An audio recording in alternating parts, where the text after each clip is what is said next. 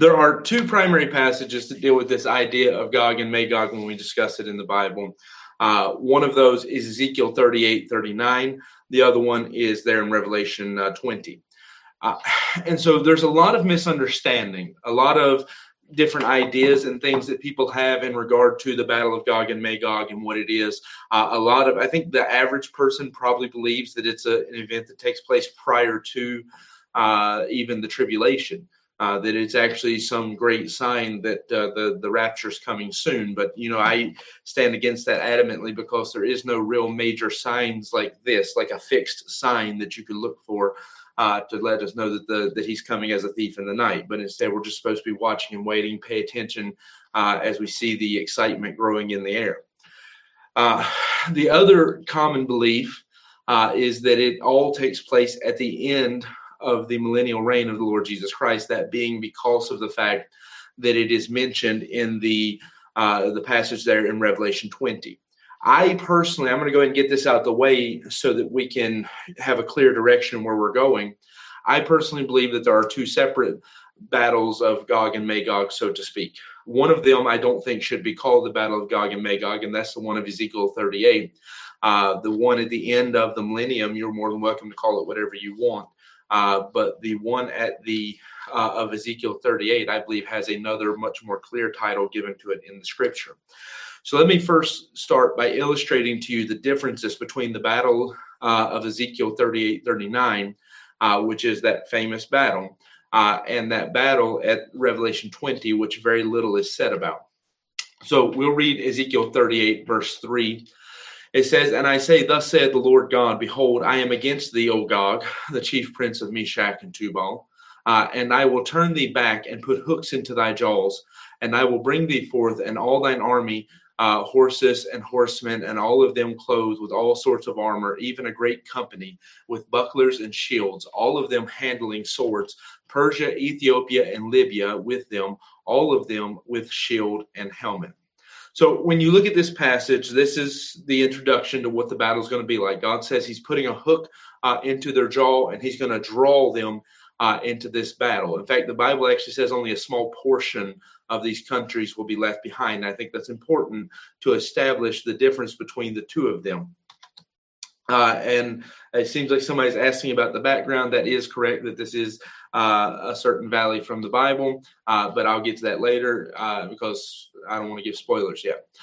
The other battle in Revelation 20, uh, you find is the one that I think is clearly defined when it takes place because it's put in a particular part of the Bible where we're seeing the time we're seeing time wind down. Uh, we're seeing that this is very clearly when the devil's being loosed after the thousand years. Uh, so we kind of know exactly when it's going to be, and it even tells us. Uh, it says, And when the thousand years are expired, Satan shall be loosed out of his prison and shall go out deceiving the nations uh, which are in the four quarters of the earth, Gog and Magog, to gather them together to the battle, uh, to battle, the number of whom is as the sand of the sea. Uh, and they went up on the breadth of the earth and compassed the camp of the saints about and the beloved city. And fire came down from God out of heaven and devoured them. And the devil that deceived them was cast into the lake of fire and brimstone, where the beast and the false prophet are, and shall be tormented day and night forever and ever. So you already see with these two battles, I think you can start to notice there's a little bit of a difference between the two of them in that this one's very clearly got a defined time period. The other one's left so far open to interpretation, but there seems to be some differences uh, between the two of battles here.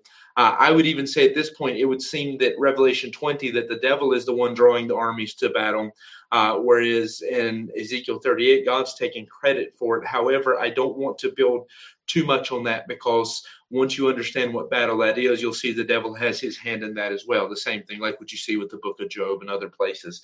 Uh, that so many times when the devil thinks he's winning and he thinks he's doing something, uh, he's just bringing to pass something God's already orchestrated.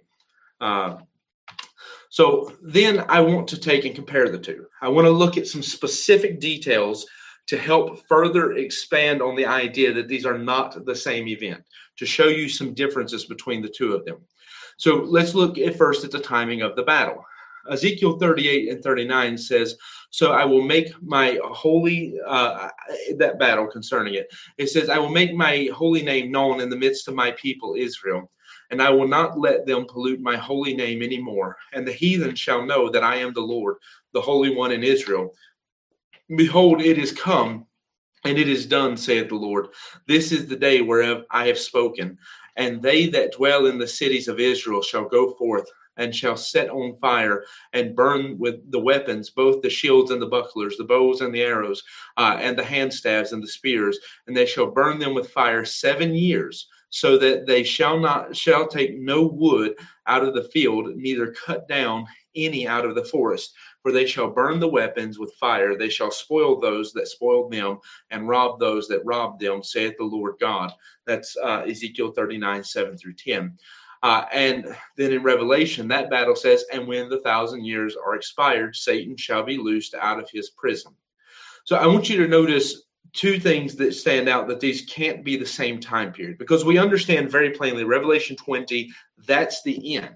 Uh, that's after immediately after the thousand years. That's the conclusion of that that thousand year reign of Jesus Christ here upon earth. After that, we're stepping into what most of us would define as eternity uh, with heaven here on earth and all of that kind of stuff in mind.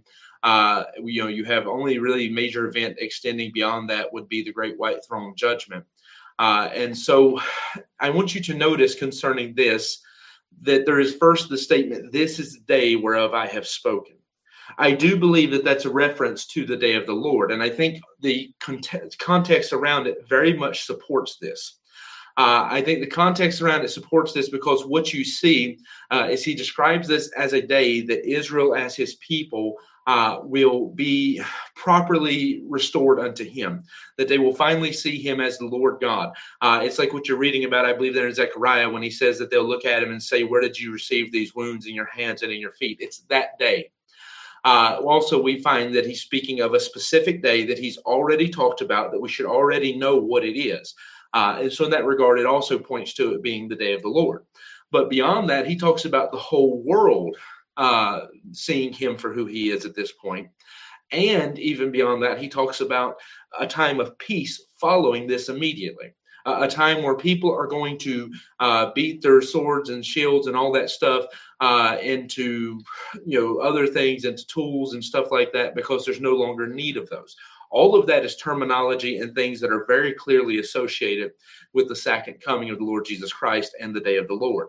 Uh, so we see that it would appear that the battle of ezekiel 38 and 39 is taking place in the buildup uh, to the day of the Lord. So most of you probably already figured out what I think that battle is, but for the ones who haven't, let's keep on going. Uh, there's also another point you have to take out, and that's that this battle has seven years of time that still exists beyond it. Seven years uh, where people are doing these things in terms of you know having the time of peace and not cutting down wood and instead burning their weapons and all that kind of stuff. Uh, and again, that points to the fact that it's not that there won't be anything after the millennium, it's that time won't be a thing after the millennium. After that thousand years are expired, uh, there will be no need of telling time as far as I can tell with scripture. So that also would put this as not being able to be uh, the same battle, as that one takes place at the end of time as we know it, and the other still has seven years at least behind it, and it also seems to be proceeding immediately before the day of the Lord, uh, which would put it prior to the kingdom. Now, then I want you to notice the armies that are being gathered to this battle. Uh, I want you to notice that in Ezekiel 38 and 39, there are 10 specific countries being named. Uh, now, most of these are names that we don't know today, so we'll discuss that. That's the, the theory stuff I said we'll talk about at the end uh, in regards to who they are. But there are 10 armies very plainly named. Uh, but I want you to notice even some other details about the armies.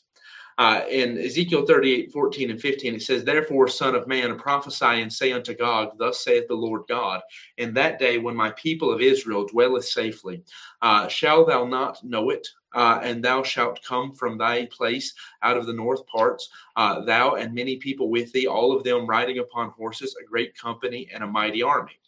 So you, you do see that it's being described here. We know it's made up of at least 10 nations, uh, specifically named. Uh, we do know that it is a great company and a mighty army and many people. so what you're going to see in Revelation 20 doesn't really shake the world in terms of making a difference, but as we're just illustrating what appears to be slight differences between the two of these, I think it's worth mentioning because Revelation 20 and verse 8 says, And shall go out to deceive the nations which are in the four quarters of the earth. Uh, Gog and Magog to gather them together to battle, the number of whom is as the sand of the sea. So while you could fit these two things together, you could say that there's more going on than what's said in Ezekiel 38.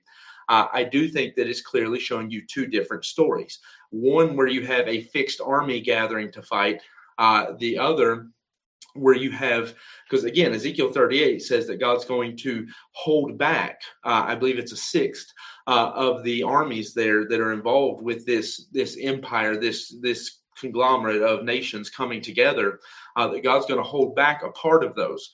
Whereas in ezekiel in revelation 20 you have the whole world it seems to be gathering to this battle.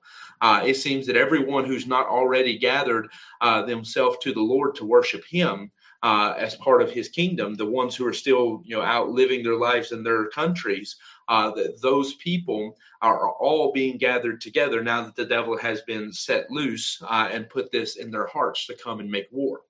Uh, so it does seem to be two dramatically different armies. One that's big, it's really intimidating, uh, and another that is literally every unbeliever in the world coming together at one time to try to wage war against God and his people. Now, I also want you to note the location of the battle. Again, not a tremendous difference. You could reconcile these, but I do think that if you pay attention, it seems to be painting two different pictures.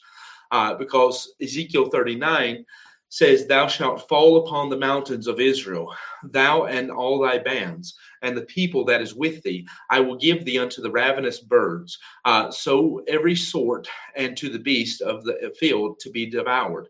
Thou shalt fall upon the open field, for I have spoken it, saith the Lord God. Uh, so this one appears to be in the mountains, uh, just outside of Jerusalem, that area where there's a number of mountains, uh, where there's even a very specific valley, which somebody's already talked about in the chat, uh, which can sometimes be called the Valley of the Mountains. Uh, the other one, on the other hand, is described as being taking place with people surrounding uh, Jerusalem. It says, and they went up on the breadth of the earth and compassed the camp of the saints about uh, and the beloved city, and fire came down from God out of heaven and devoured them. So you see, they've surrounded Jerusalem in one story, and the other, uh, they're meeting out in the mountains to fight. Uh, and then the end of the battle. This is a big one as well in Ezekiel 39, it says, And it shall come to pass in that day that I will give unto Gog a place uh, there of graves in Israel, uh, the valley of the passengers on the east of the sea, and it shall stop the noses of the passengers, and there shall they bury Gog and all his multitude, and they shall call it the valley of Hamon-Gog.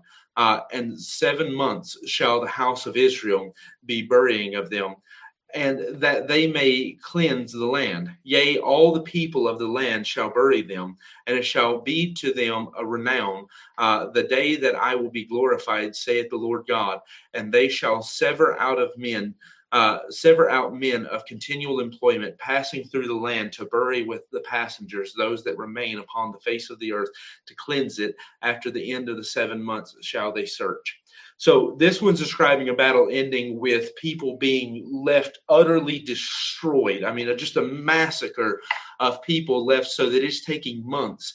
Uh, it's taking a, a, tremendous amount of time so that people, it's their job. I mean, your daily job is to go into this battlefield and clean up the bodies and bury them. Uh, it is an incredible thing when you think about this. The idea is taking seven months uh, for all these things, for all the bodies to be buried uh, because there's just a massive battlefield left open. And again, if you've already called on and you figure out figured out what I think Ezekiel 38 and 39 is, uh, then you will note that that particular battle uh, that I'm going to be talking about in a minute, that it ends uh, with the Antichrist and his army being utterly massacred and compared to the idea of pressing grapes in a wine press. Uh, and it says that a field of blood is left uh, that would have covered this entire area and the entire valley uh, to which is being referenced, which really seems to line up with that and fit that. Revelation 20, on the other hand, says, And fire came down from God out of heaven and devoured them And the devil that deceived them was cast into the lake of fire and brimstone, where the beast and the false prophet are, and shall be tormented day and night forever and ever. You notice something about that other army, they're devoured. Fire come down and devoured them. When fire devours something, it means that it consumes it, that there's nothing left of it. Uh, there's not seven months worth of bodies to be buried because the bodies are gone. Uh, think of this in comparison to when Elijah uh, prayed and God sent down fire from heaven to consume the sacrifice, to devour that sacrifice there on Mount Carmel, uh, so that the sacrifice and the altars and everything else that were connected to it were all gone. Uh, and you'll see that it's very much the same idea being discussed in this. So, what is the battle of Ezekiel 38 and 39? I think Jonas has already called on. I think a number of people have already called on uh, because it's not some great mystery. If you really pay attention to what I'm pointing out to you in the terminology and the language of it, uh, it becomes quite clear, especially for the people from my church, because we've talked about this a lot. Let me read to you Ezekiel 38 uh, verses 18 through 23, we're going to pick out uh, what I consider to be some major events uh, that are described as taking place in connection to this battle. And it shall come to pass at the same time when Gog shall come against the land of Israel, saith the Lord God, that I that my fury shall come up in my face for in my jealousy and in the fire in the fire of my wrath have I spoken. Surely in that day there shall be a great shaking in the land of Israel, so that the fishes of the sea and the fowls of the heaven uh, and the beasts of the field and all the creeping things that creep upon the earth and all the men that are upon the face of the earth shall shake at my presence. Uh, and the mountains shall be thrown down, and the steep places shall fall, and every wall shall fall to the ground. And I will call for a sword against him throughout all my uh, mountains, saith the Lord God. Every man's sword shall be against his brother, and I will plead against him with pestilence uh, and with blood, and I will rain upon him and his and upon his bands uh, and upon the many people that are with him an overflowing rain uh, and great hailstones, fire and brimstone. Uh, thus will I magnify myself and sanctify myself, and I will be known in the eyes of many nations, and they shall know that I am the Lord. So let me point out a couple major events that you notice uh, going on in this passage. The first one is you have a massive earthquake uh, that he describes it shaking the whole world. Uh, the, the, the epicenter of it, he seems to be describing as being in Jerusalem. Uh, and again, if this connected to a second coming in the way that I say it is, that makes perfect sense that it would be connected, uh, that it would begin where he's going to touch down at with the Mount of Olives and so forth. Uh, but you have this earthquake like nothing in history, so that the fishes of the seas, the fowls of the air, the beasts of the field, the creeping things that creep upon the earth, and all the men upon the face of the earth shall shake at his presence. So there's a massive earthquake, unlike anything you've ever seen. Uh, then you notice that the mountains are going to be thrown down, and the steep places shall fall, and every wall shall fall to the ground. Uh, there is an event that we have talked about many times in prophecy, and I'll show it to you in a little while, uh, where this is very clearly defined that the mountains are going to be shaken out of their places by a massive earthquake, unlike any other. Uh, and then you'll also notice here in this same passage that Christ, that you have there's an overflowing uh, of rain and great hailstone and fire and brimstone. Uh, what you have in this passage then uh, is the great earthquake mountains being cast down uh, and being connected with a tremendous storm, uh, great hail being cast down with fire and brimstone being mingled with it. Again, something else that we'll show you uh, is very clearly connected to stuff we've already seen in, in other studies of prophecy. Uh, however, especially if you're watching our timeline of prophecy. Uh, however, there's one major thing here that really needs to be taken out uh, and understood it says, And I will be known in the eyes of many nations, and they shall know that I am the Lord. Now, if you go back earlier in this passage, uh, he's discussing this idea as well. It's not just here in this one particular verse, uh, but there's a very clear understanding that when this battle is taking place and this earthquake happens and the mountains are cast down and hail and fire are rained down from the sky and there's this massive storm and all this other stuff going on that at the same time, the eyes of many nations are going to see him. So the people of the earth are actually going to see him with their own eyes uh, and they will know that he is the Lord. So this is Christ being revealed to all mankind, to the world. And again, you'll see in other passages that the emphasis is beyond just many nations, uh, but to the world. Uh, the same as earlier he mentions in Israel, but the earthquake we see very clearly affects the whole world. Uh, so don't get hung up too much uh, in misunderstanding that. But there's one phrase here uh, that you find in Ezekiel 39 that really jumps out beyond anything else uh, in terms of setting the timing of this because it is almost directly a quote. Uh, in fact, it may be a direct quote uh, to something we've already uh, possibly read or something we will read over in the book of Revelation. It says in Ezekiel 39, and thou and thou son of man Thus saith the Lord God Speak unto every feathered fowl and to every beast of the field, Assemble yourselves and come, gather yourselves on every side to my sacrifice, that I do sacrifice for you. Even a great sacrifice upon the mountains of Israel, that ye may eat flesh and drink blood. And ye shall eat the flesh of mighty and drink the blood of princes of the earth, of rams and of lambs and of, of goats and of bullocks and of, of them fatlings of Bashan uh, and ye shall eat fat till ye be full, and drink blood till ye be drunken of my sacrifice, which I have sacrificed for you. Thus shall ye be filled at my table with horses and chariots, with mighty men, and with all men of war, saith the Lord God. So again, this is something very, very important that you take this out is this sacrifice, this assembling uh, of the birds being called to eat the flesh of kings and of uh, of mighty men and of uh, and of the great men of the earth. That's a very important thing for you to pick out and understand when setting the timing of what Ezekiel 38 and 39 is, because I'm going to show you where that is almost word for word stated over in the book of Revelation. but there's another part as well uh, that I think, if your doctrine's right, will also help you set this uh, very easily too. And that's also found in Ezekiel 39. Therefore, thus saith the Lord God, now will I bring again the captivity of Jacob and have mercy upon the whole house of Israel, uh, and will be jealous for my holy name. After that, they have borne their shame uh, and all their trespasses whereby they have trespassed against me.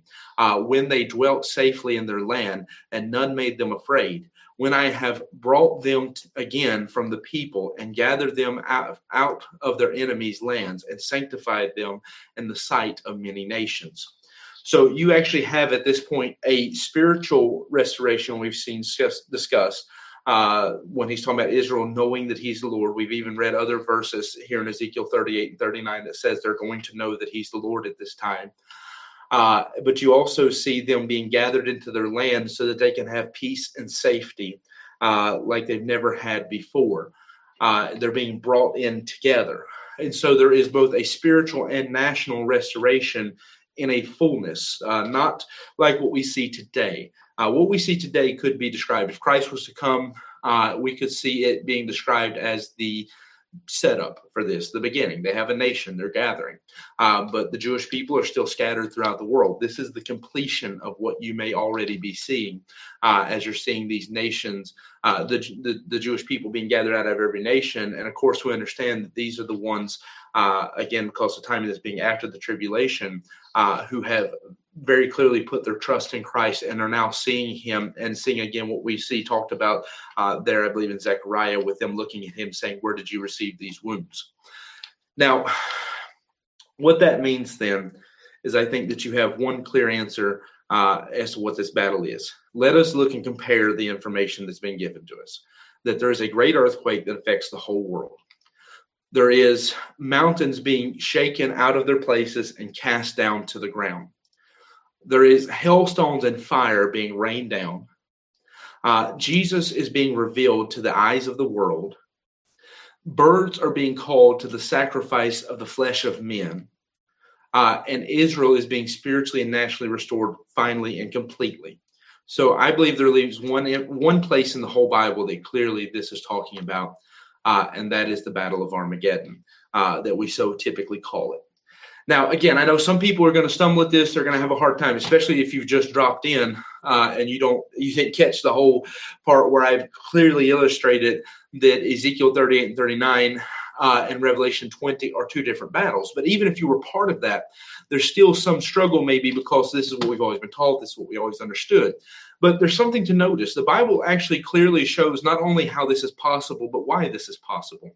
Uh, that one is describing one battle and one the other.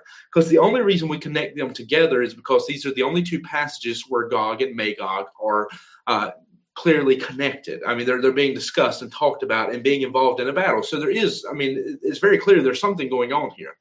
Uh, in the same way that when you talk about World War One and World War Two, uh, you have uh, a lot of similarities, a lot of the same countries being involved between these two battles. It's a very similar situation going on with the Battle of Gog and Magog, uh, in that and of course, understand that we're the ones who gave it that title, the title of the Battle of Gog and Magog. For God, He's just talking about a battle. Uh, same as with the understanding of the Battle of Armageddon. We, we typically are where that understanding comes from of the title. But my point of this is that you see there are two different battles. The timings don't line up, they can't be the same. But the place where God's already told you that one is the following of the other, the sequel to the original, uh, is in that He told you when He says, I put the hook in your jaw to bring you to war uh, talking about these armies that are going to go into the battle uh, of Ezekiel 38 and 39, he's already said, I'm going to hold back a part. Uh, again, I believe it was a sixth, a sixth part of all the nations that are involved. He says, I'm going to hold them back so that they don't proceed into the battle. Uh, and so, what has happened uh, is that from the time of one battle to the time of the other, uh, a thousand years have passed. and in that time, God has, let's say, sifted and filtered out this world so that the believers are gathered together to Him uh, there to Jerusalem.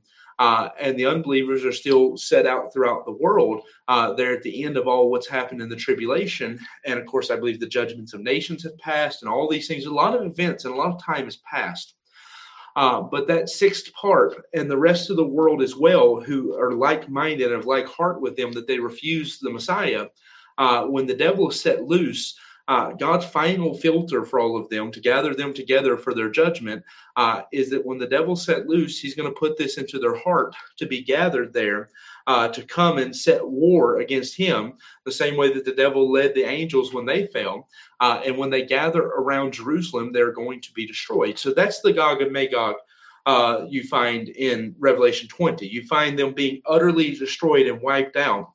Whereas when we look at uh, Ezekiel 38 39, this is very clearly the Battle of Armageddon that's preceding all of that.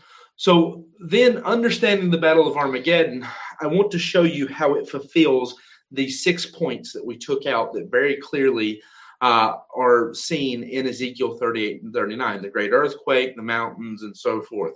Uh, and so we'll take them two at a time.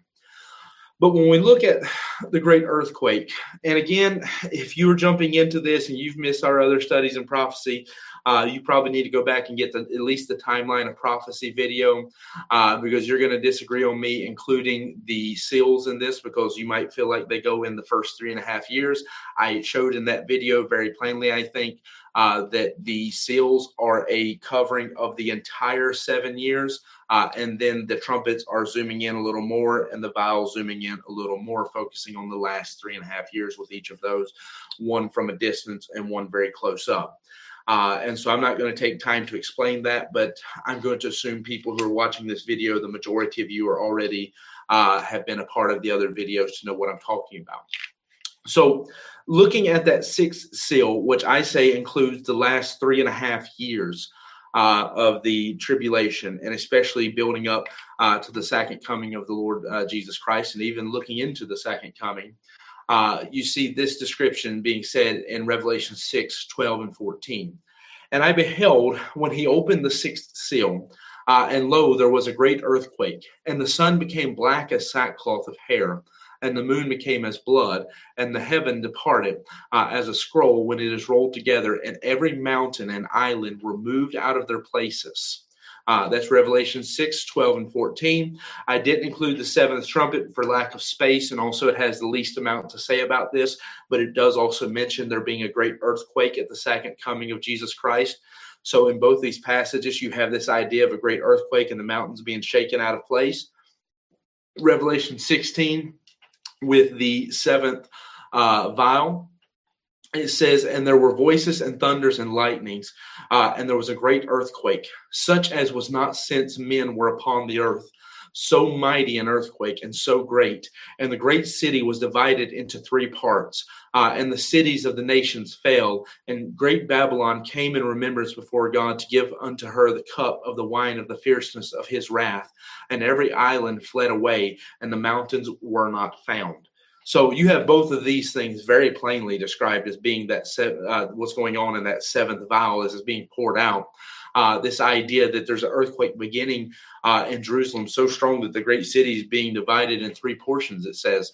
Uh, but you have this idea of this earthquake that there's never been one like this in all of human history, so much that the earth is being shaken out of place. Uh, that all the mountains are, are, crumbling, the cities are crumbling, uh, everything that man has made is being brought to its knees.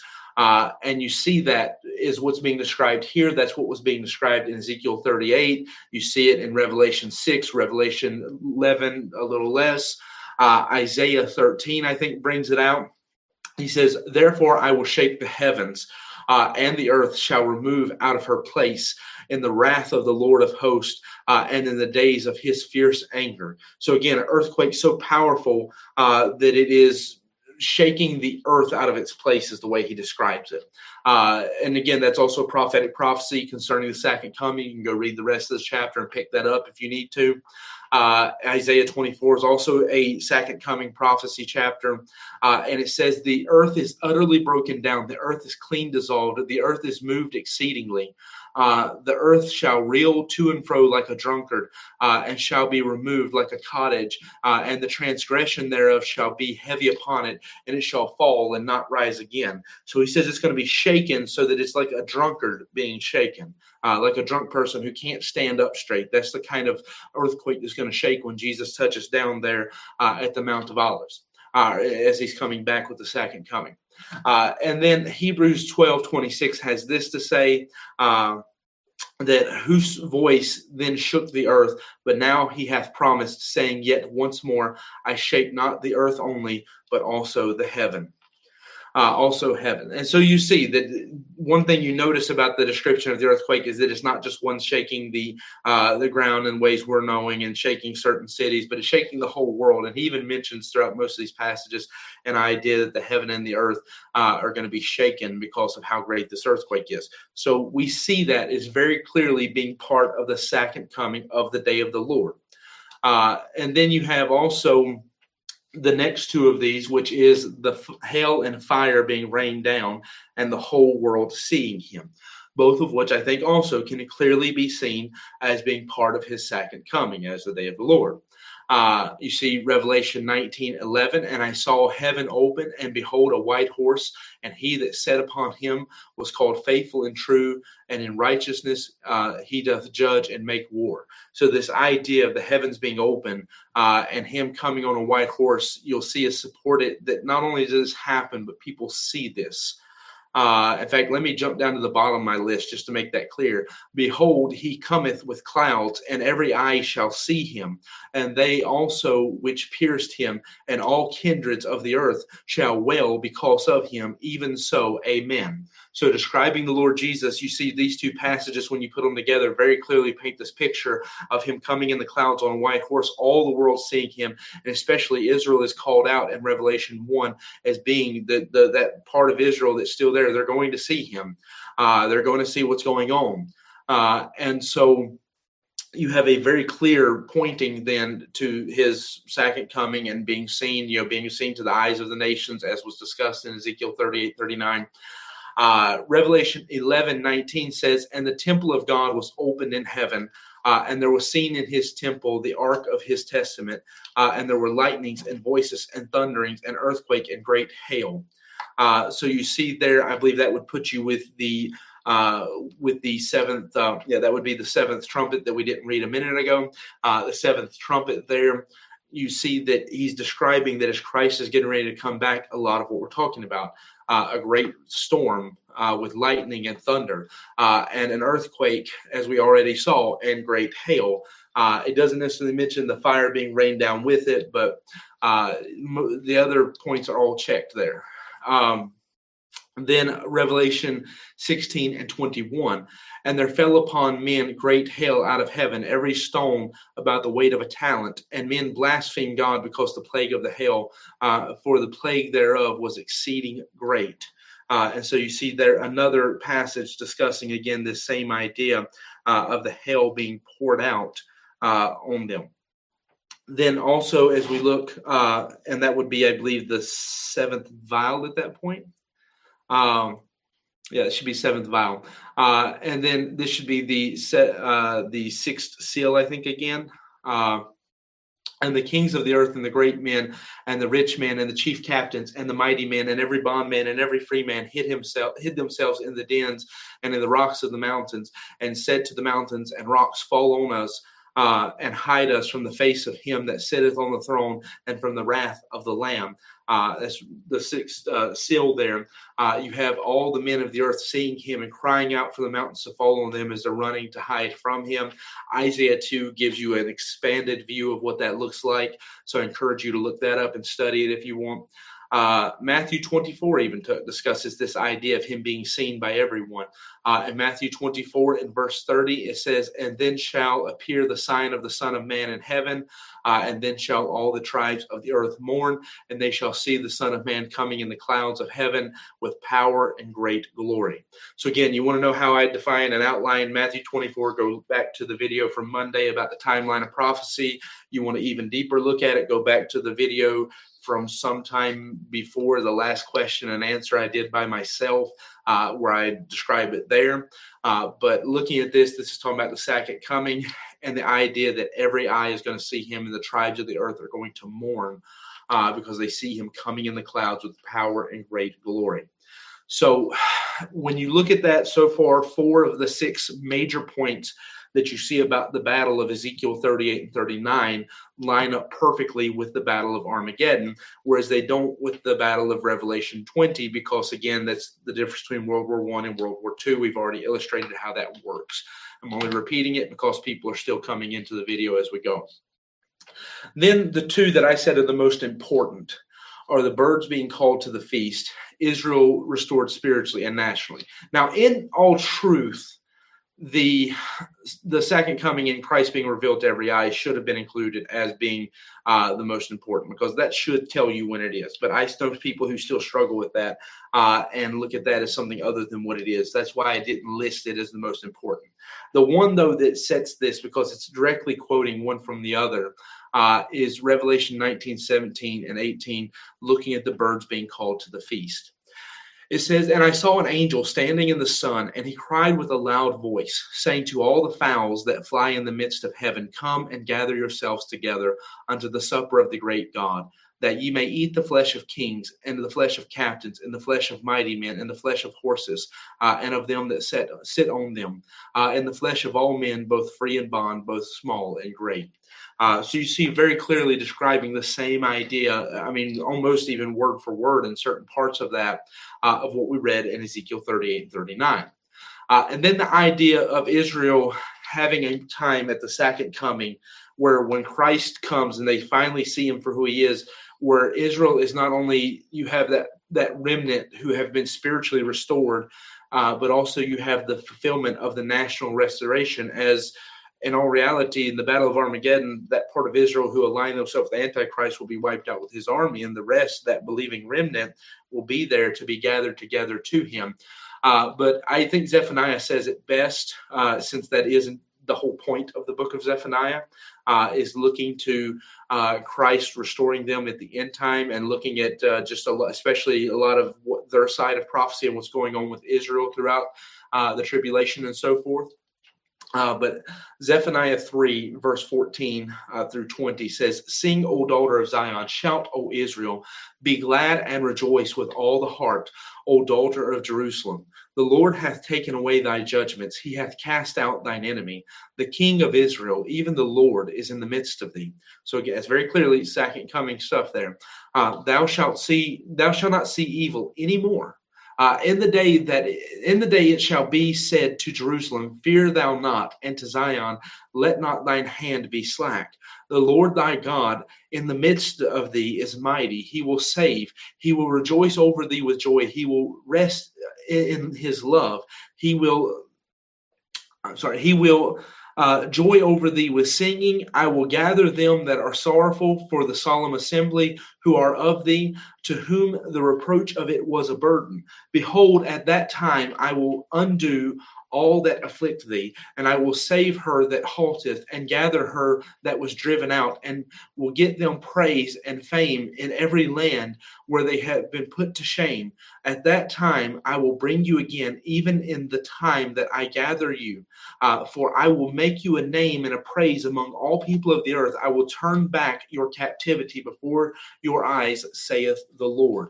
So again, Zephaniah, if you weren't part of that study, you missed the whole thing. Zephaniah talks about the day of the Lord over and over again because it's the clear point. Uh, he even begins his book by making it clear he's talking about the day of the Lord. We saw so much about prophecy. We see this idea of Israel coming in uh, and other parts of the book and, and being gathered into a land where they didn't have to build, they didn't have to farm. God's giving it to them. Uh, and you see just this incredible passage where he's discussing that those who were ashamed of the of the wickedness of Israel and the idolatry and all of that and turned to Christ uh, and then they're finally being reunited with him uh, and being with him forever so that they don't have to fear and they have peace for now on is what he's saying.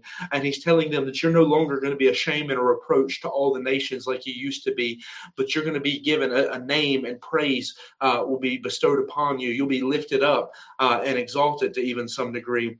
Uh, you see that's what's going on there. That's also very clearly maybe with less poetry behind it being described in ezekiel 38 and 39 because these are the same events.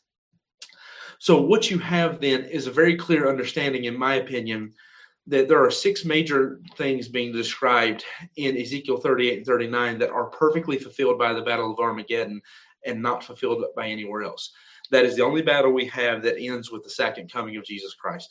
That's the battle where we have the birds being called to the feast. It's the only place where we can truly say Israel is being both restored nationally and spiritually and finally coming to know the Messiah uh, and, and to truly know him for who he is uh, and no longer being a shame and reproach to people. Even people who try to put this battle prior to the tribulation are not going to be able to make that fit because again, there's no battle that can meet that requirement of Israel being spiritually and nationally restored, as well as uh, the idea of the second coming of the Lord Jesus Christ. Uh, even if you want to claim that there's coming a great earthquake like no other, again, uh, that's that has to be the one at the end of the tribulation because there is no other earthquake that'll ever match up to that. So all of these things, the earthquakes, the hail and fire, the mountains being crumbled, Israel being restored, the birds being called to the feast, Christ being revealed, all of that is fulfilled in the battle of Armageddon. But again, no other battle can really fulfill all of that. In fact, these things can't be fulfilled by any other battle. The only one of these that we see even remotely represented anywhere else in the Bible is the birds being called to a feast, uh, as you find a passage in Jeremiah discussing this idea. Uh, but the rest of this leaves us with a very clear understanding about what is going on. That, Ezekiel 38 and 39 is the Battle of Armageddon, uh, and Ezekiel 38 and 39 are the World War One uh, to is Revelation 20 being the World War II in terms of battles of Gog and Magog. Uh, that there are very clearly two of them, and Ezekiel 38 and 39 is the Battle of Armageddon. So I think that really only leaves us one question to ask ourselves, and that is who is fighting this battle? so I'm going to give you a prophecy lesson, even a little bit of a history lesson to a degree. Uh, while we're still in what I'm considering to be the uh, heavily doctrinal based part of this study. You'll get to the uh, the theory and idea stuff later, where I'm giving permission for people to cut out who don't want to stick around. But let's stick with me for now, as we discuss this idea of who is involved in this battle. I think to really understand and appreciate this, you have to go back to Daniel, uh, specifically to Daniel 7, as he describes the empires, uh, four great empires uh, that will somehow lead into the kingdom of the Antichrist. Now, Daniel, in this prophecy, which is building up to the kingdom of the Antichrist and then the kingdom of Christ as well, uh, it begins with this statement Daniel spake and said, I saw in my vision by night, and behold, the four winds of the heaven strove upon the great sea, and four great beasts came up from the sea, diverse from one another. So we understand this now. The Bible gives us enough interpretation of it. Each of these are four great empires uh, that are rising up out of the world uh, that are going to, at different points, rule. Uh, you'll notice, especially in that area uh, surrounding Israel. The first one of these we see uh, is Babylon. Uh, it is the lion, and my slideshow is not keeping up with me, so I'm not sure what we're going to do about that. Maybe we'll get it to go backwards and do its job. Uh, but the first one of these we see is Babylon. It is the lion. Uh, the slideshow is taking away my text, so my verses I have are not with me, but I'll just give you a description of it. You can go read Daniel 7.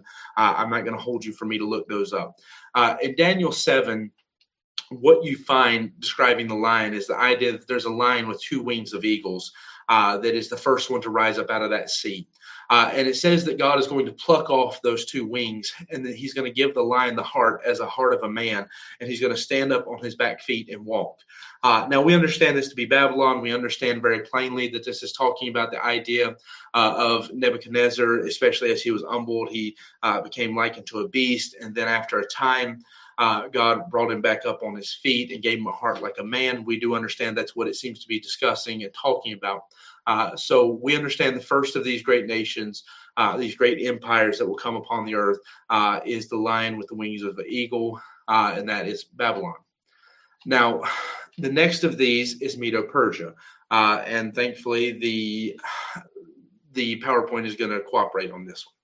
Uh, Medo Persia, it says, and behold, another beast, a second like to a bear, uh, and it raised itself up on one side, and it had three ribs in the mouth of it, between the teeth of it. And they said thus unto it, Arise, devour much flesh. What you note about Medo Persia in this particular thing is that, of course, once it's two empires working together, uh, the Medes and the Persians, one side of that being raised up above the other. That's why one shoulder is a little higher than the other in this uh, particular image. He also has three ribs between his teeth. I believe in most people that that represents the three kings uh, who would reign in Persia during the time over the Medo-Persian Empire. Uh, that you had, of course, uh, I believe Cyrus or Darius. I get the names mixed up all the time. Uh, and then you had this. You had also the combination of a father and son working together, uh, so that you have these three kings that are represented by the three ribs. I think is how most people take that.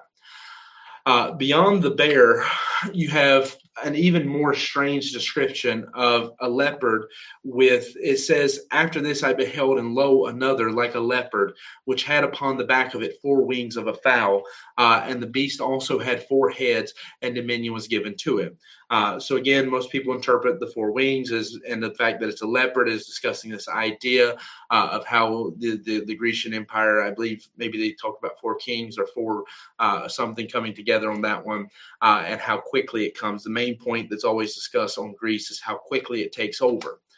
The one that's of interest to us, though, uh, I'm rushing through those a little bit because those aren't of the particular need of what we're trying to get at the one that stands out is when you come to the fourth beast. Uh, we understand this to begin with Rome, but I think there's some interesting stuff that we have to study and understand. It says, After this I saw in the night visions, and behold, a fourth beast, dreadful and terrible and strong exceedingly, and it had great iron teeth, uh, and it devoured and brake in pieces, and stamped the residue with the feet of it.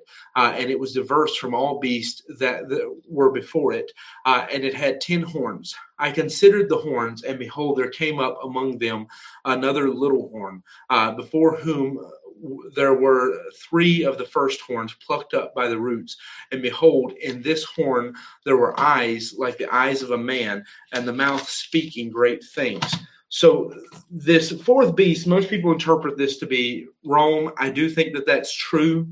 Uh, I do think where we tend to miss out is we fail to understand something that I think is plainly illustrated when you, instead of looking at the beast, you look at the uh, the vision of the the statue, the man with the head of gold uh, and the chest and arms of silver. Uh, and you know, as it proceeds to go down, when it gets to that fourth empire, uh, you have legs made of iron that then proceed into being legs of iron and clay mixed together that just don't quite fit together. Uh, I think in that particular case, what you see is that one of these empires always leads to the other. Again, the, the illustration here with the beast doesn't actually necessarily show that until we see it fulfilled. In the end of it, we'll get how that all works out. But right now, it, it sounds a little strange. You have the, the lion, you have the bear, you have the leopard, uh, and now you have this beast that he says it's not like anything else you've ever seen before. Uh, it's unique to all other beasts. So let's try to understand a little bit more about the beast. Uh, as we see the description of it there, I think here helps us understand something about the timing concerning this beast. That then I would know the truth uh, of the fourth beast, which was diverse from all others, exceeding dreadful, whose teeth were of iron and his nails of brass uh, which devoured, brake in pieces, and stamped the residue with his feet, and of the ten horns that were in his head, and of the other which came up, and before whom three fell, even of that horn uh, that had eyes and a mouth that spake very great things, whose look was more stout than his fellows, and I beheld uh, I beheld, and the same horn made war with the saints and prevailed against them until the Ancient of Days came, and judgment was given to the saints of the Most High. Uh, and the time came that the saints possessed the kingdom. What seems to be being described with this fourth beast, like no other, is the idea that following the Grecian Empire and its fall to the Roman Empire, that a beast or an empire rose that was unlike any empire preceding it uh, and that this empire would then proceed to exist in some capacity uh, beyond that point, so that at some point a new horn or a new king, because we understand, we'll see later uh, what the horns mean. We're going to see that in the next passage we read. A new king rises up out of this empire, a new horn grows up uh, and that horn has eyes and a mouth, and he begins to speak great things, and he uses his power to make war against the saints until the Ancient of Days, which is a term referring to Jesus, uh, comes and judges him. Uh, we also see that with the with the story there with the statue that talks about a, a stone being carved out without uh, with being made without being carved of hands, uh, that is cast at the feet and crumbles all the empires. Uh, and so you see this idea of how one empire builds to the next empire, to the next empire, to the next, until you get to the Roman Empire. And it seems to be presenting this idea that whatever empire that is, that it never truly goes away. It's almost like it goes to sleep. Uh, until this other horn grows out of it, uh, or that it's just there. It's there, and we don't even realize it. Let's say today, uh, but he he helps us to understand a little bit of what the prophecy means. Um, here in this next passage. He says, Thus he said, The fourth beast shall be the fourth kingdom upon the earth, which shall be diverse from all kingdoms, uh, and shall devour the whole earth, and shall tread it down and break it in pieces. Uh, and the ten horns out of this kingdom are ten kings that shall arise, uh, and another shall arise after them, uh, and he shall be diverse from the first. Uh, and he shall subdue three kings, uh, and he shall speak great words against the Most High, uh, and shall wear out the saints of the Most High, and think to change times and laws, and they shall be given into his hand until a time and times and the dividing of time. So it's three and a half years is the idea of that.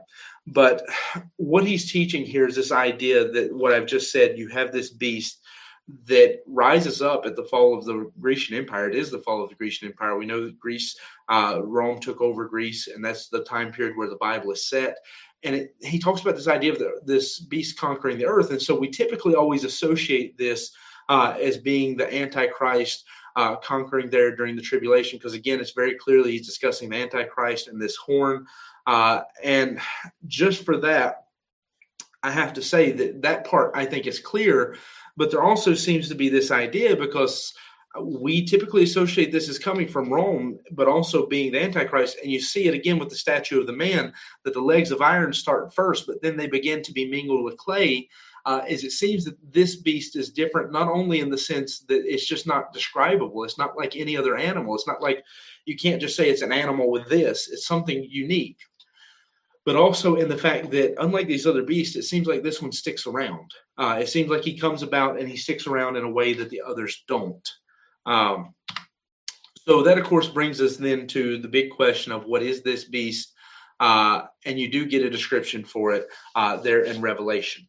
Uh, Revelation 13, I believe, describes the same exact beast it says, And I stood upon the sand of the sea, and I saw a beast rise up out of the sea, having seven heads and ten horns, and upon his horns ten crowns, and upon his heads the names of the name of blasphemy. And the beast which I saw was like unto a leopard, uh, and his feet were as the feet of a bear, and his mouth as the mouth of a lion. And the dragon gave him his power and his seat and great authority.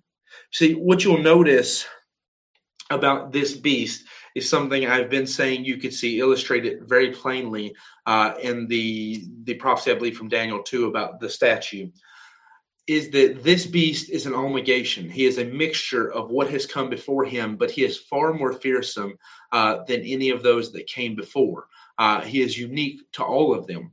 Uh, while he has parts of each of them, he has the feet of the Medo Persian Empire. He has the basic structure of the Grecian Empire. Uh, he has uh, the bite of the uh, the Babylonian Empire. But even then, it's more fearsome. It's not just the, that he has the mouth of a lion, but he has teeth like iron.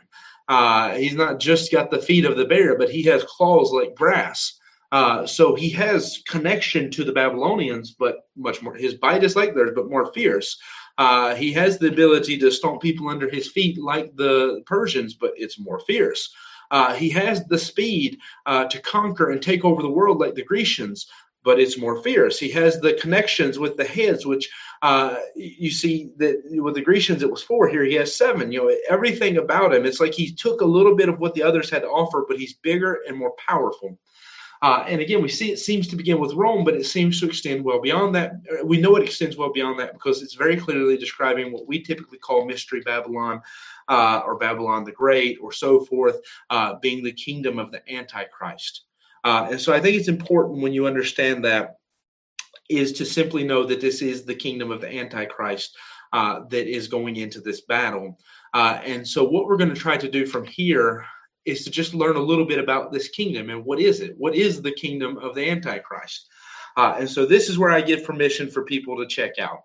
Uh, because what we've talked about until now is pretty much straightforward doctrine.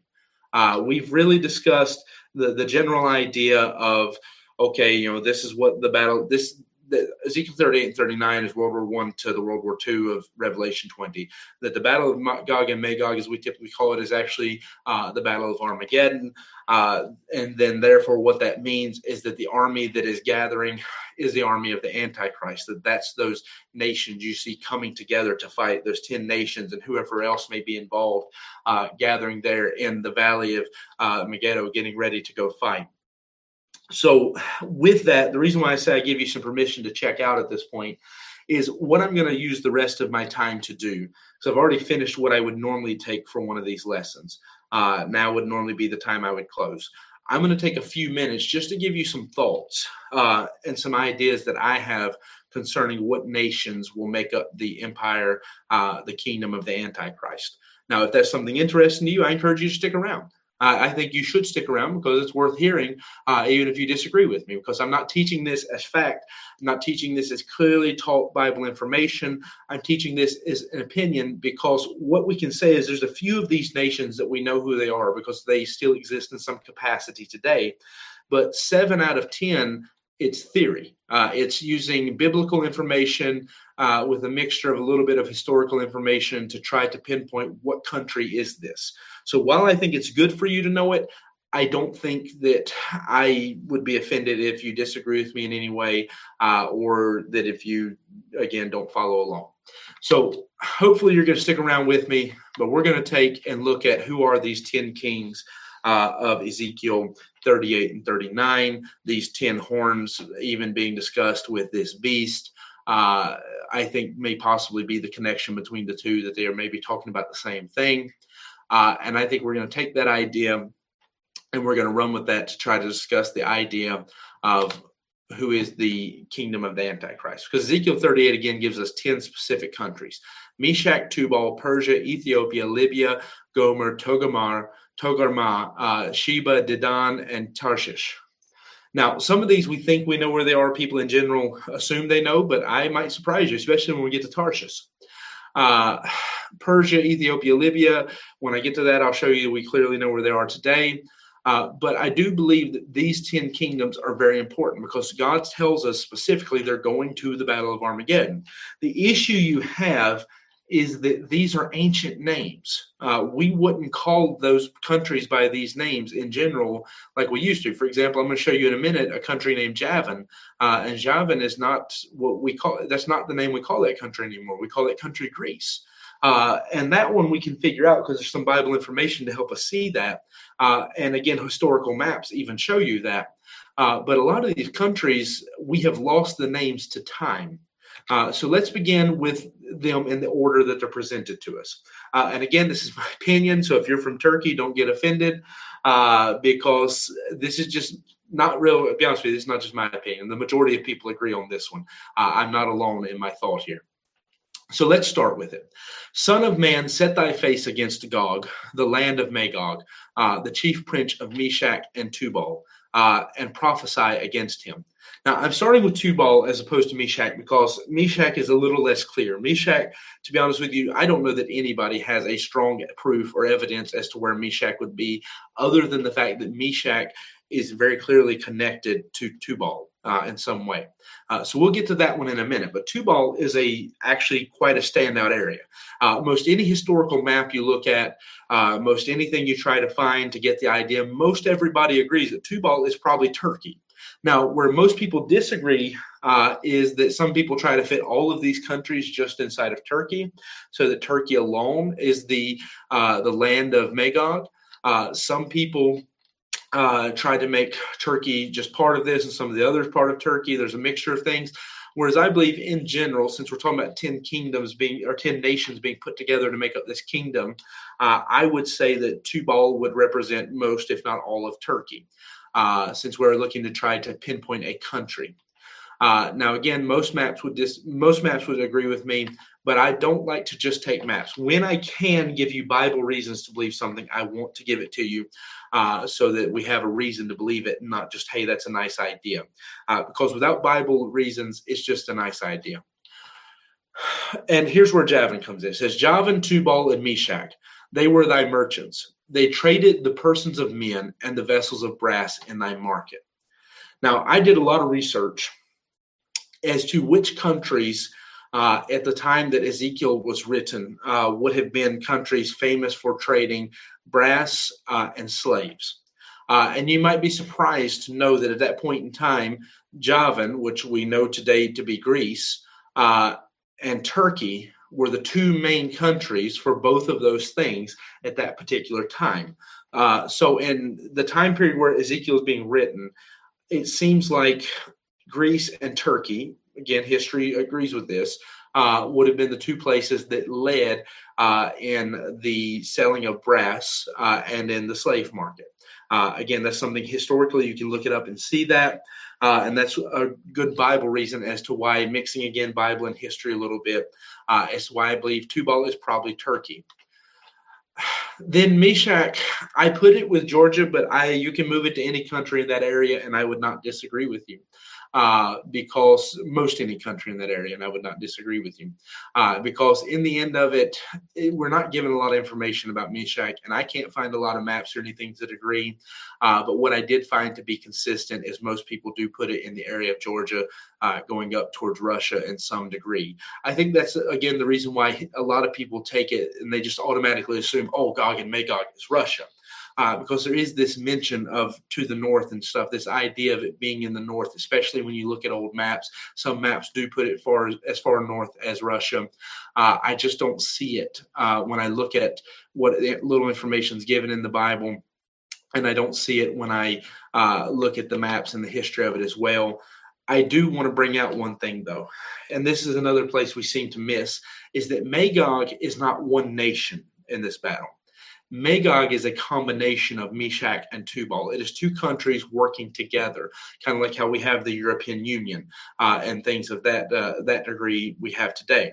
Gog would seem to be, it could be that Gog is the capital. I do personally believe that Gog is referring to the leader, uh, especially some of the passages we read about uh, in Ezekiel 38 uh, earlier and 39. It refers to Gog like he is a person who's going to get defeated in the battle. Uh, so it could be talking about the capital of this land, a shared capital between Meshach and Tubal, uh, or it could be referring to the leader of these two joined countries. Uh, and I think that's probably the other reason why it's so complicated and so hard uh, to determine uh, where Meshach is uh, specifically because of the fact that the main thing we know about Meshach uh, is that it worked in conjunction with Tubal. Uh, there are a few other things to know about it. Um, he says, And I say, Thus saith the Lord God, Behold, I am against the old Gog, uh, the chief prince of Meshach and Tubal. That's just illustrating the point uh, that Gog is a very likely a person, the leader, uh, the prince who's leading those countries. Uh, in all reality, though, uh, when you see a prince of a country or an area, a lot of time that's speaking to some uh, some demonic level. Like, for example, the prince of Persia. Uh, we typically believe when that's referred to as the prince of Persia, holding back Michael from reaching Daniel, uh, as being a fallen angel uh, who's interceding to get in the way there of God speaking to Daniel. we also see that in Ezekiel that the devil is called the king of Tyre. Uh, and so it could be very likely that this is a title for the Antichrist himself, uh, especially since this is talking about the Battle of Armageddon. Now, another thing we can see about this idea of Magog as a as a joining of two countries, Meshach and Tubal, it says, "And I will turn thee back and put hooks into thy jaws, and I will bring thee forth, uh, and all thine army, horses and horsemen, all of them clothed with all sorts of armor, even a great company with bucklers and shields, all of them handling swords." Uh, so you see again, it's being presented that this is one country uh, that, or two countries coming together as one, uh, functioning in joint and being joined together like the Medo-Persian Empire, again, like what you see with the European Union today. Uh, so many countries have these kind of connections. The United Kingdom, it's not a strange thing at all. Uh, and so we see that even back in those times, it seemed to be quite common uh, and that people would have knew where he was talking about because they would have knew, known them by these names. Uh, again, another reason why I believe this has to be their ancient names is because some of these other countries are being called by their ancient names. Uh, there is Meshach Tubal uh, and all her multitude, her grave uh, are round about him, uh, all of them uncircumcised, slain by the sword, uh, though they cause terror in the land of the living. So this is just again some more passages showing you how the two of them always function together. Uh, and so the best information we have about meshach is its connection to tubal. Uh, and that's why i say it could be any country around the area of turkey if turkey is tubal. Uh, it could be most any of those countries. Uh, we don't really have a good fixed standard as to which it would be.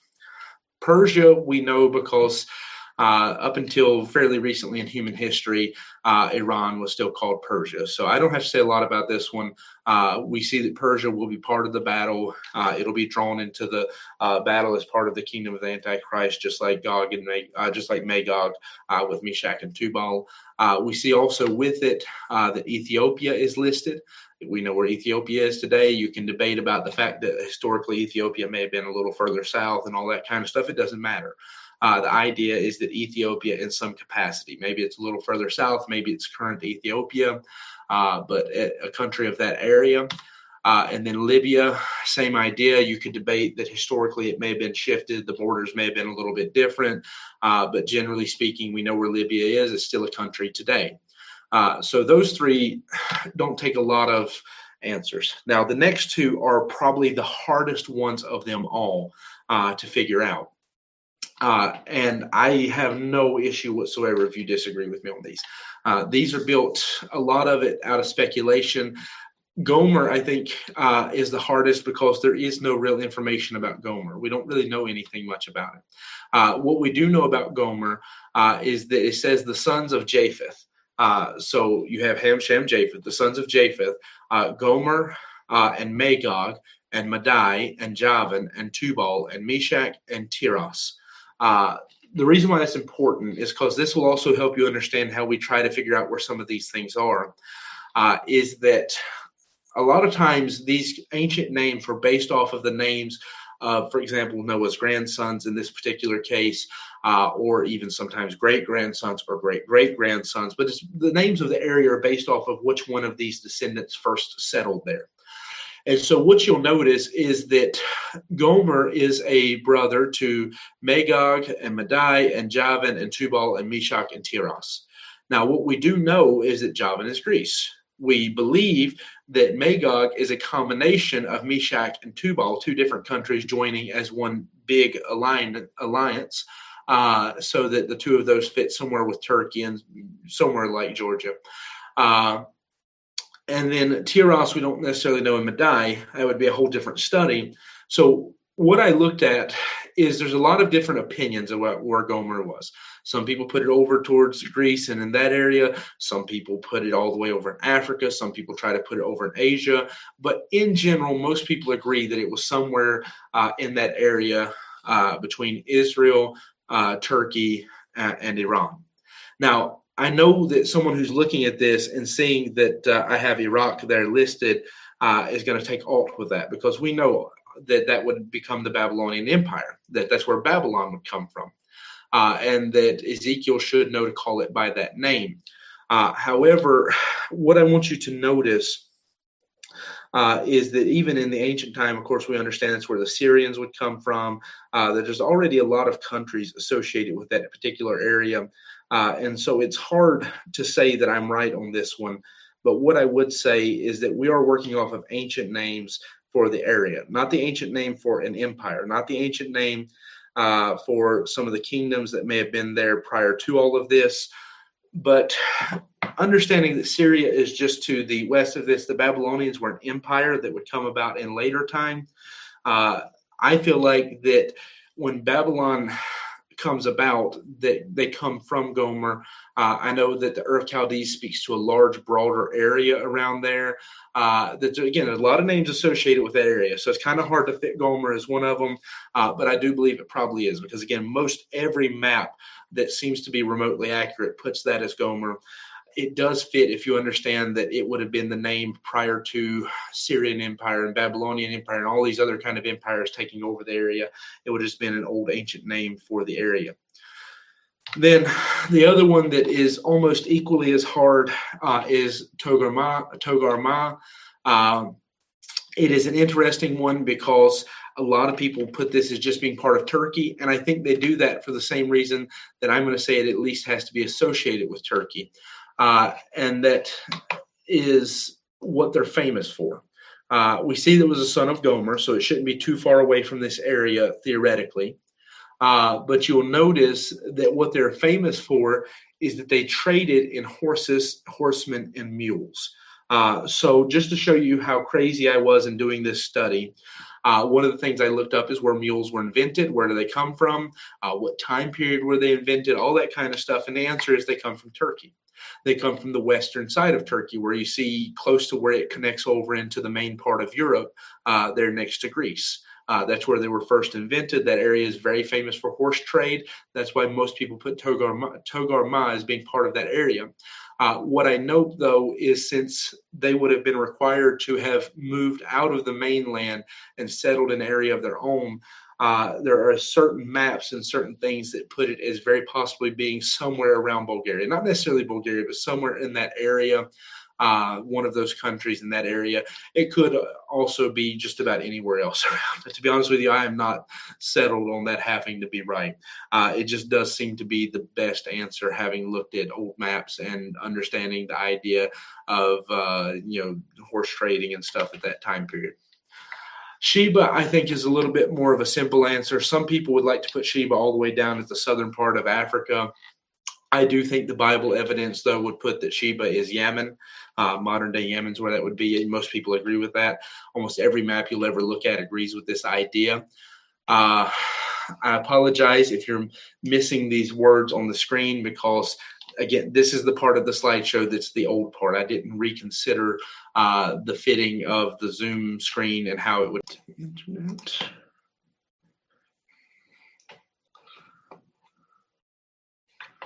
Oh. Uh, it seems like it just started again all by itself. So if the live stream's not going to cut off, we'll finish it. Uh, I apologize for that delay. Last time I tried to do this, we had equal problems. Uh, so again, I apologize. Uh, I do have an issue that I'm not sure if it's going to let me do a screen share uh, after it got closed out on me. Let me try that. And I've got other problems. Uh, all right. Bear with me for just a minute. Uh, I have to try to figure this out as to how to get this to work nicely with me uh, and do what I'm asking it to do. I think the answer is that it's not going to. So let's see if we can make this work another way uh, by doing this. And uh, does it work? Let's see if that's going to work for us. Uh, if not, yeah, there we go. All right, we're all the way back at the beginning. I tremendously apologize for that. I'm not going to make you sit through all of that. Give me just a second to get back to where we're supposed to be. Uh, for someone who says Romania coming in the list, uh, Bulgaria took Romania's place in the list. Uh, so Romania is not coming up in the list tonight. Uh, that was the modification I made last time. All right, let's see if we can catch up to where we were. We're almost done. We're right at the end of this.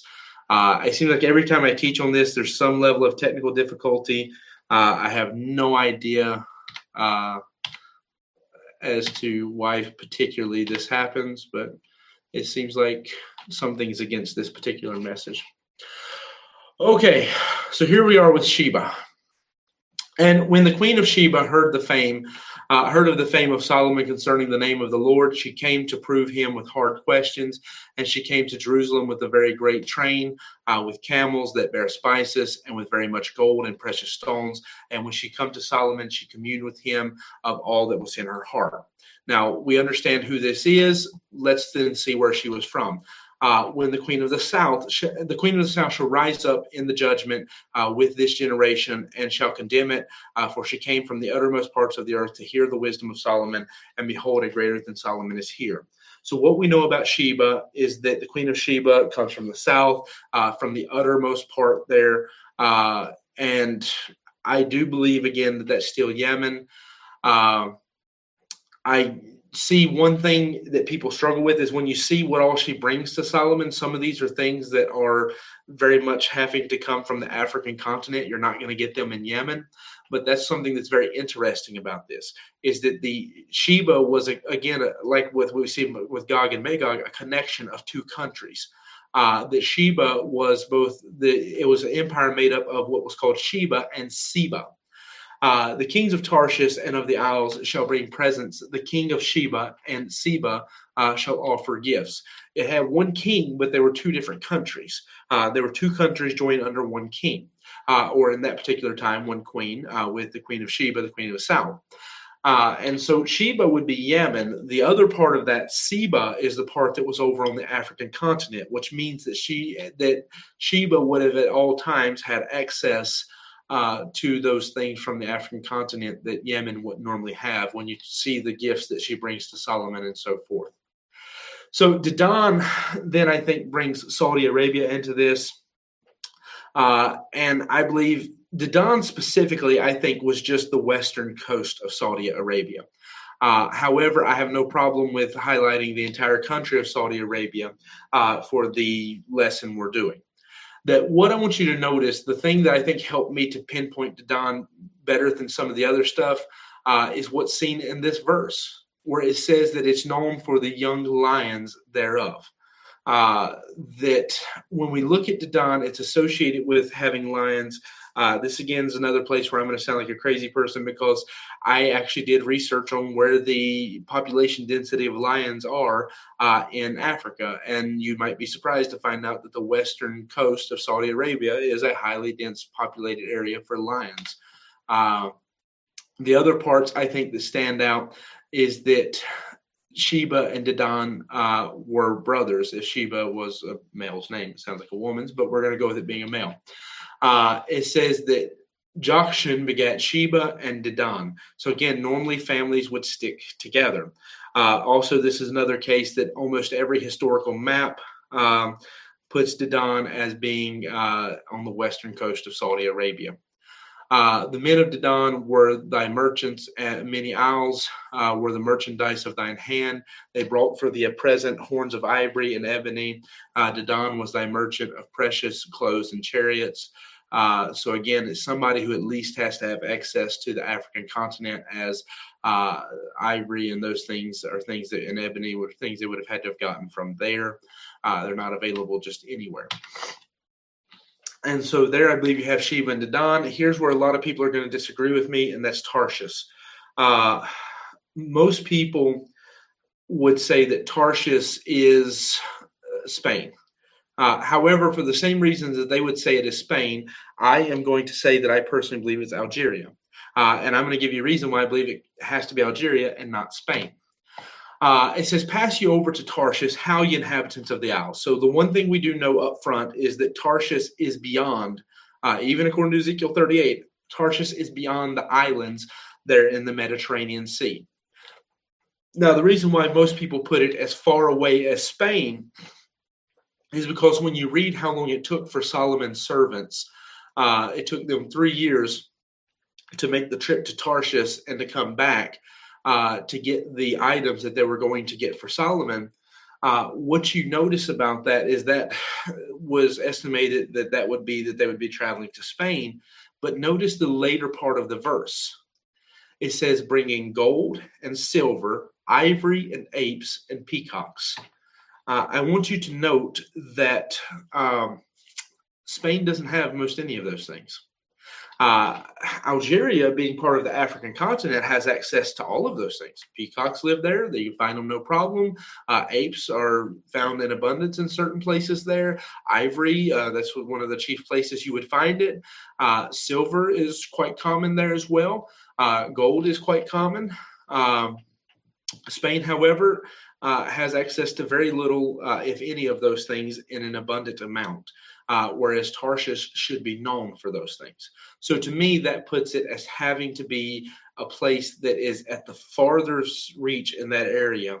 Uh, that it has to be beyond the islands. It has to be uh, far, just as far away as Spain to make the timing fit, but it has to be somewhere that has access to all of these things that are quite unique uh, that could be found very easily in the African continent. The reason why I pick uh, Algeria as opposed to something like Morocco or something like that, to be honest with you, comes down to something quite simple. Quite a few old maps say that that was Tarshish. Uh, also, uh, if you look at ancient uh, tribal names for the area, uh, there are quite a few ancient tribes that seem to derive their name from Tarshish. Uh, so that's my opinion. You don't have to agree with me, but I say this is something of an outline of what the kingdom of the Antichrist would look like. Uh, I'm not necessarily saying it has to be these countries. I'm especially saying I'm willing to disagree with myself uh, on Georgia, on uh, uh Bulgaria, and I feel pretty confident on some of the others, but I'm willing to say I could be wrong on some of this. But here's what I think confirms some of my opinion on this is that when you look at other empires that are listed, Babylon, this has to have the some of the the power, the bite that Babylon had. Okay, well, most of the major empires cover the king countries covered by Babylon uh, are covered by the kingdom of the Antichrist. Now, I want you to know when I show you these maps of these empires, these are not accurate in terms of where the exact border was. These are showing which countries were affected by the empire. Uh, the Medo-Persian Empire. When you look how they reached, it has to be that it has the stomp, you know, the, the feet of the Medo-Persian Empire. Uh, just again, a little more claw, a little more strength to it. Uh, and you see that it's almost exactly the same countries that I showed you a minute ago uh, as being part of the Medo-Persian Empire. Uh, it was with the ones I showed you with the kingdom of the Antichrist. Uh, it has to proceed from that. Greece, when you look at their empire and how they extend, uh, you know, you have this empire spread here across Europe, Asia, Africa. It's a, an incredible empire there. Um, but you'll also notice, just like all the rest of them, uh, it is featuring most of the same places we just talked about, uh, especially the seat of it all. Uh, you'll notice it's quite interesting that almost all of these empires are focused not necessarily even around Israel, but that area just right above Israel and uh, going back in towards Turkey. Uh, it seems to be at the heart of all of these countries, all of these empires. Rome is the one that's different uh, because Rome extended itself into Western Europe uh, in ways that nobody else did. Uh, but you will notice this that even with the Roman Empire, we again believing that this is some connection to it and proceeding out of it uh, is something interesting. When we look at the Roman Empire, we think of it in this form. We think of it as being this massive empire uh, that wasn't like the rest, that conquered areas that the others couldn't get to, and so forth. What we fail to remember sometimes is the Roman Empire is split uh, that the Roman Empire, that Western side of it, that's so unique and different uh, from the rest of these empires, it failed as far as we can see in modern day, uh, and it's gone. Uh, whereas the Byzantium Empire went on to actually continue to be a powerhouse long after Rome was uh, essentially faded into into obscurity. Uh, that the Byzant- the Byzantium Empire uh, that eastern part of the Roman Empire went on to grow and become something even worse, the Ottoman Empire, uh, which was a great powerhouse of an empire uh, that had an impact on the world that can still be felt today. Uh, there are still ripples from this empire going on throughout the world today, and you'll notice something about this empire.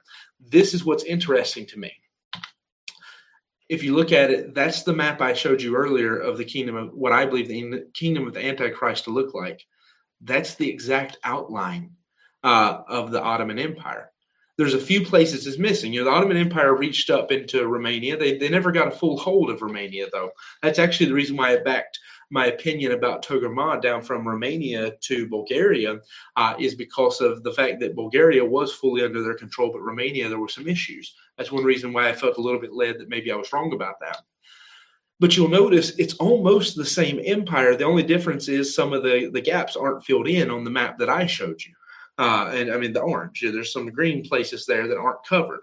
Uh, and so, what I say then at that point is that understanding the kingdom of the Antichrist and how it's going to proceed into uh, the tribulation and all the way up to the battle of Armageddon is that my personal conviction and belief about the kingdom of the Antichrist is contrary to what a lot of people believe it to be.